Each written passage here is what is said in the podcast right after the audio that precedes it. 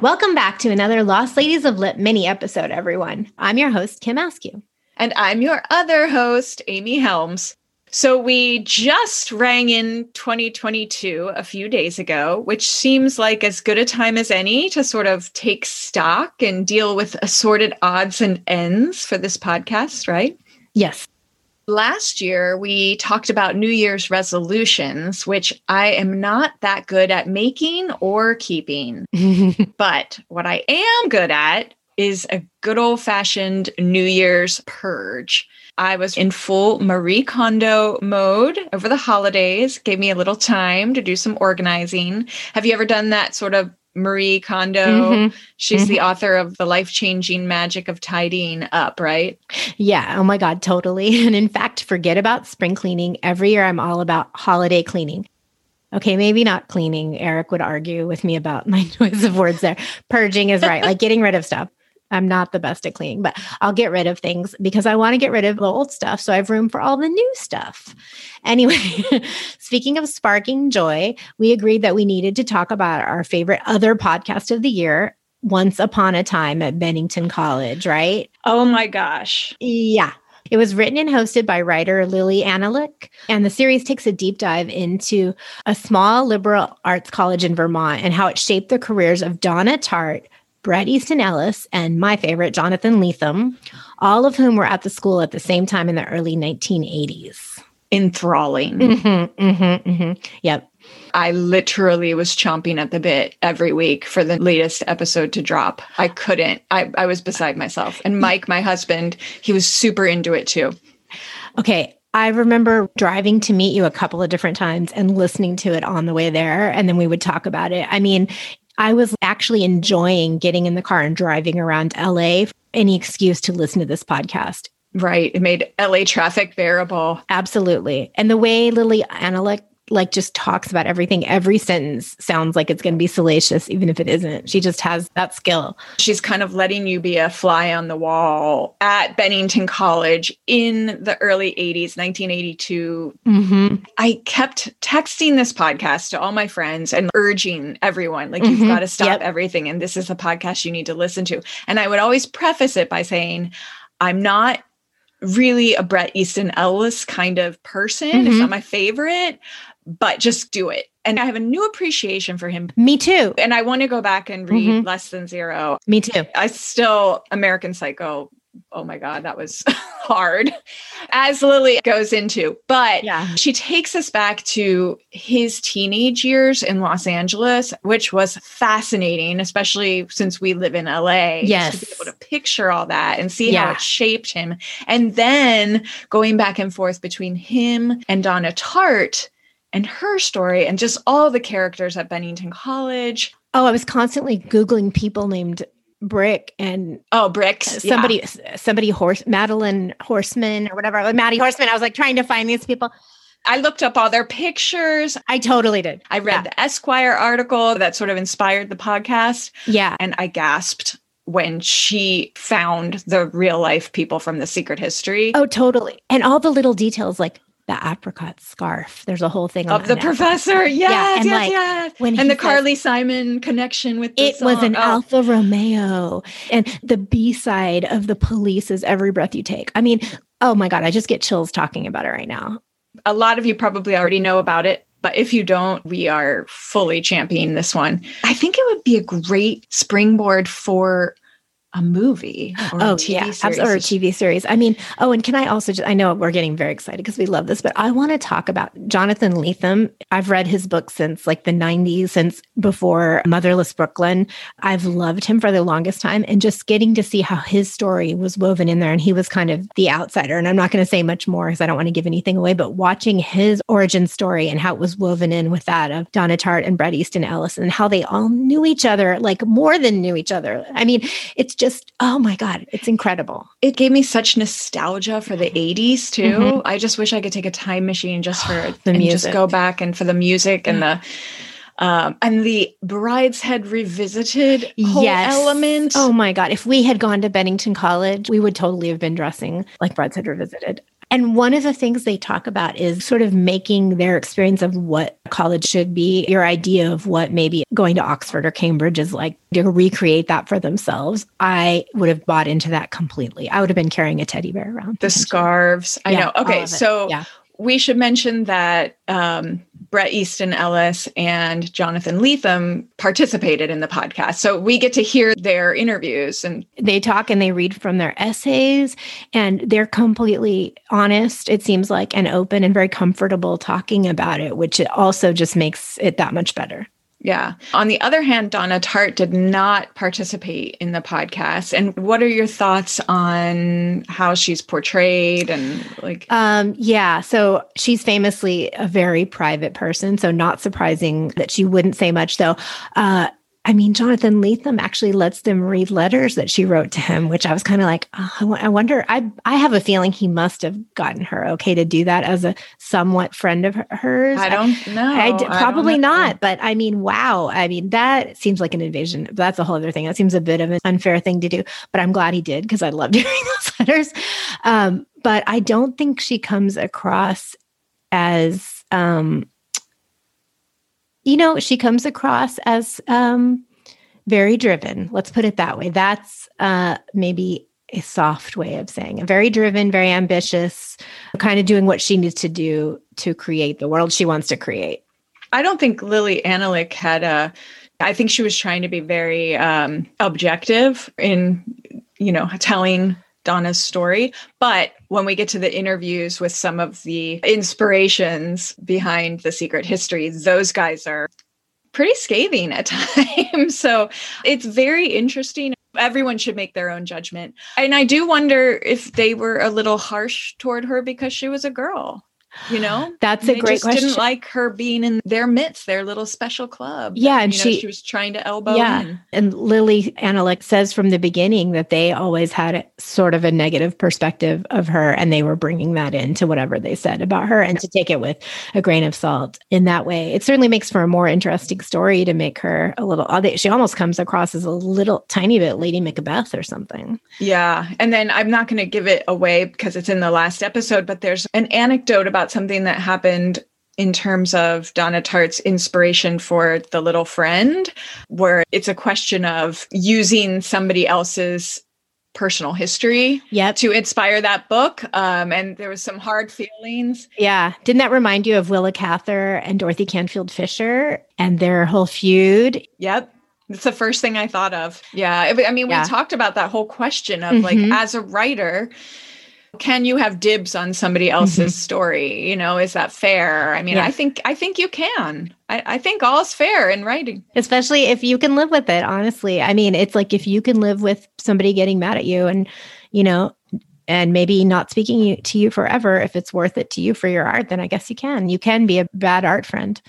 It does seem like there were things that she easily could have changed mm-hmm. to make it not so yes even for the secret history too there mm-hmm. were maybe things that she didn't need to have it be that directly lifted from real life mm-hmm. to still tell the story well but i mean we all love the secret history so i wouldn't want the secret history to be changed so yeah, yeah. I, know. I mean, so, and wow. And when you do hear the source and her life and the people that she knew and how she turned that into what she did, I mean, it just makes me respect her writing in that book even more.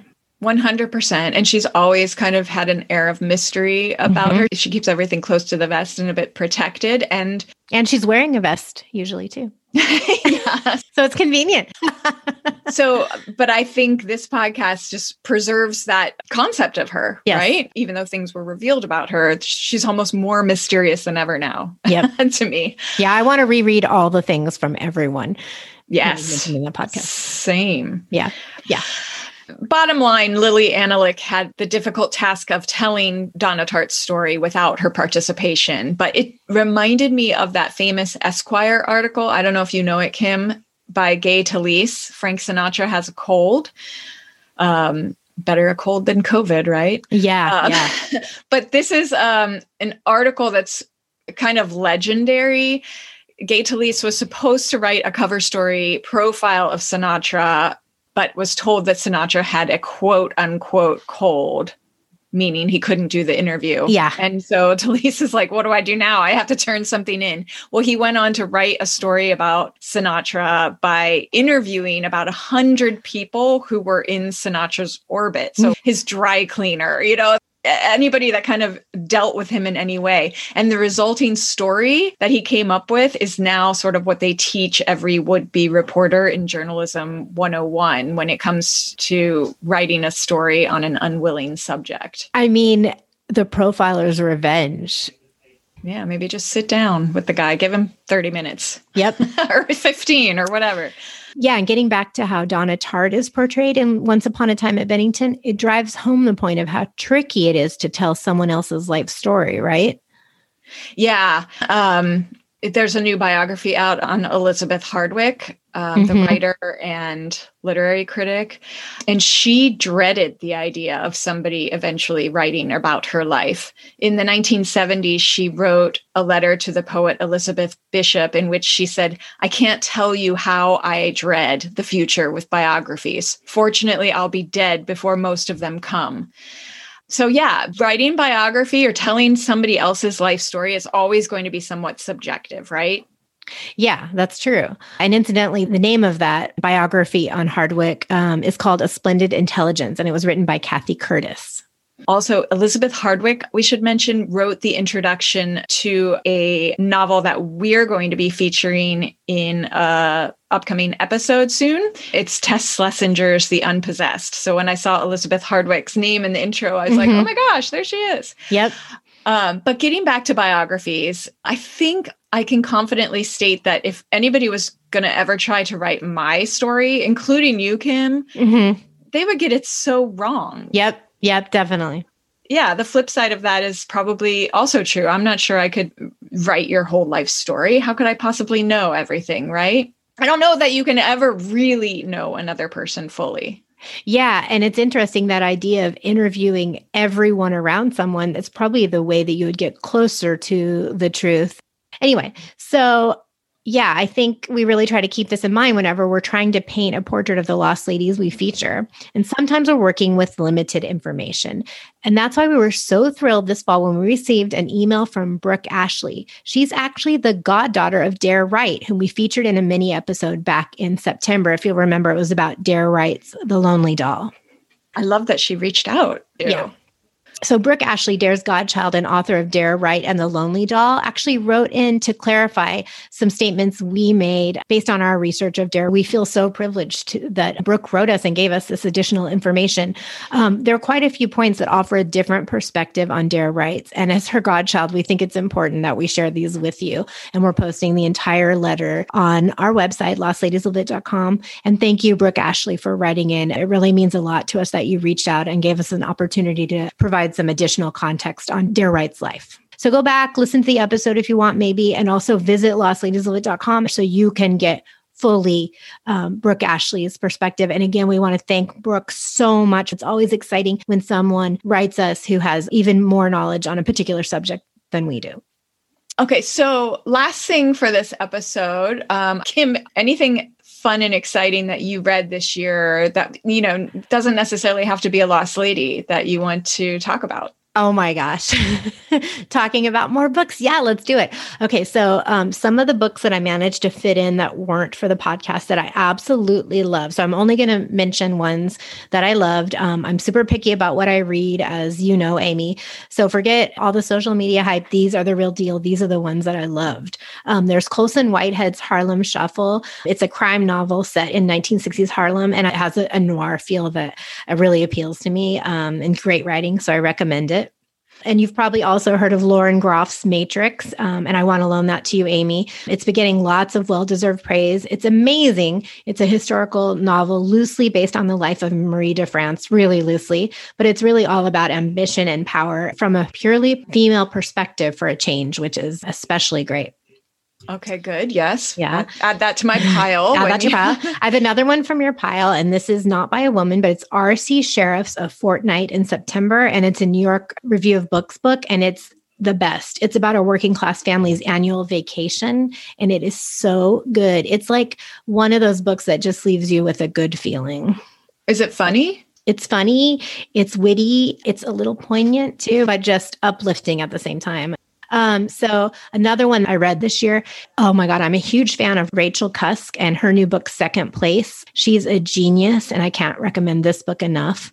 A Swim in the Pond in the Rain, which is by George Saunders. It's so good. He breaks down Chekhov stories, and it's based on his course at Syracuse University. I know I, I love George Saunders and I just wasn't sure the Chekhov angle. Like if I yeah. didn't know the stories he breaks them down and you can actually read them as part of it. Oh, yeah. okay. Yeah. So you don't, yeah, it's it's not like you have to know them from memory or anything. Oh, yeah. okay, good. Yeah. Okay. He has passages and sometimes f- the full story.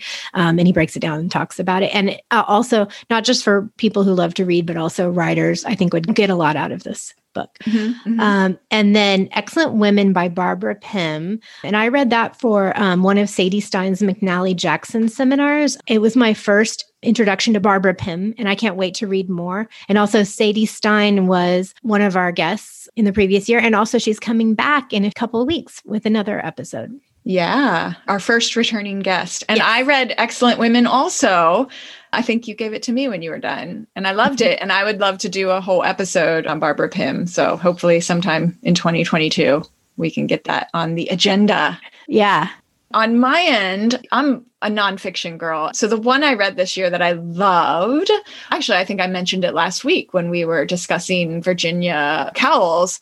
I read the 2019 biography of Woman of No Importance, which is about the World War II spy Virginia Hall. And it was incredible. I'm pretty sure it's going to be made into a movie. But along those same lines, this is one I haven't read. I haven't gotten around to it yet, but it came out this year. The author is Rebecca Donner, and it's a biography of her great great aunt, Mildred Harnack, who was part of the German resistance during World War II. Ooh. And it's called All the Frequent Trouble of Our Days. And that is one that I've got to get around to soon. I've been desperate to read it. I also read Anne Sebba's biography of Ethel Rosenberg, which mm. came out this year also just want to give a shout out to a book that I just finished called Gentleman Overboard. It's by a lost man of literature. And I found out about it through our guest, Brad Bigelow from neglectedbooks.com. This is a book that was just put out by Boiler House Press recently, but it's also come back into print in a number of other languages as well. It's a really slim volume. It's comic, but also really poignant and profound. Basically, the story is about a guy on a ocean liner and he slips and falls overboard. And so he's treading water in the ocean for the entirety of the book. Oh, wait, um, does he have a volleyball? That's Castaway. Um, but yes, it was really good. And another novel that I have on hold at the library, and it's probably going to take forever for my turn, but I really want to read Amor Towles' Lincoln Highway. Oh, me too. I've heard that's good. And I read A Gentleman in Moscow and I loved it. So, yeah, I definitely want to read The Lincoln Highway. Yeah. And he did Rules of Civility. Yeah. Yeah. Oh, yeah. Um, we loved Rules of Civility. Loved it. Yeah. I yeah. know. And then finally, because I listen to audiobooks a lot while walking my dog. And now that the Bennington podcast is done, I need something else. So Aww, I just started listening. By Bennington to, podcast. I. I didn't want it to end. Mm-mm. But anyway, actually, I'm having fun right now because I'm listening to Eve Babitz's Sex and Rage on audiobook. I decided with her recent passing that I wanted to read a bit more of her. And same with Bell Hooks. So I have Ain't I a Woman downloaded and Eve Babitz's. Amazing. And surprise, surprise, guess what book I still haven't finished, y'all? Oh, is it the, the Clarissa countdown of the 21st century? I haven't made a lot of headway. And Rosemary Kelty, if you're out there, I'm wondering if you have finished it because I know you were starting it. Um, oh, yeah, get back to the last six Rosemary. months or so. And you probably beat me to the finish line. If so, let us know. Yeah. So that might not be all for Clarissa, but it's all for today's podcast. We're looking forward to sharing a lot more interesting books with you in the coming year. And if you'd like to know in advance what those books are, be sure to sign up for our monthly newsletter over at lostladiesoflit.com. Happy New Year, everyone. Our theme song was written and performed by Jenny Malone, and our logo was designed by Harriet Grant. Lost Ladies of Lit is produced by Amy Helms and Kim Askew.